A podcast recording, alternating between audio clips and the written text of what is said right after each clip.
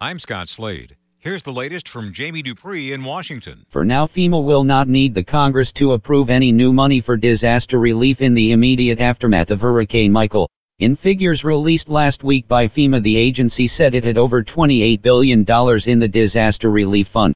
When you look at the pictures of the devastation from the Florida panhandle as well as damage inland in Georgia, it's clear that at some point lawmakers will need to add more money into the fund. But it won't happen until the Congress returns to work after the November elections. Jamie Dupree two point oh. Hurricanes can be very political, especially if the aftermath is not handled properly. So keep a close eye on what's going on in Florida over the next few days.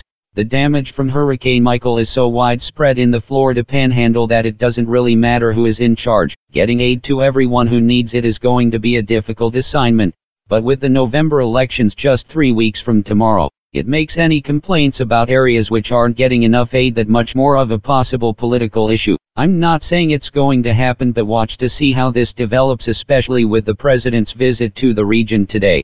President Trump will get his first look at the damage from Hurricane Michael today as he tours areas hit by the storm in both the panhandle of Florida and in Georgia.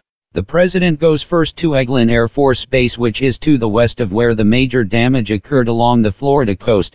After seeing some of the devastation in the area, Air Force One will then head to Georgia later in the afternoon. Just as with his tour of areas in the Carolinas hit by Hurricane Florence, it's not exactly clear at this hour where the president will go, but it's certain he will see a lot more damage in this trip than the one in September.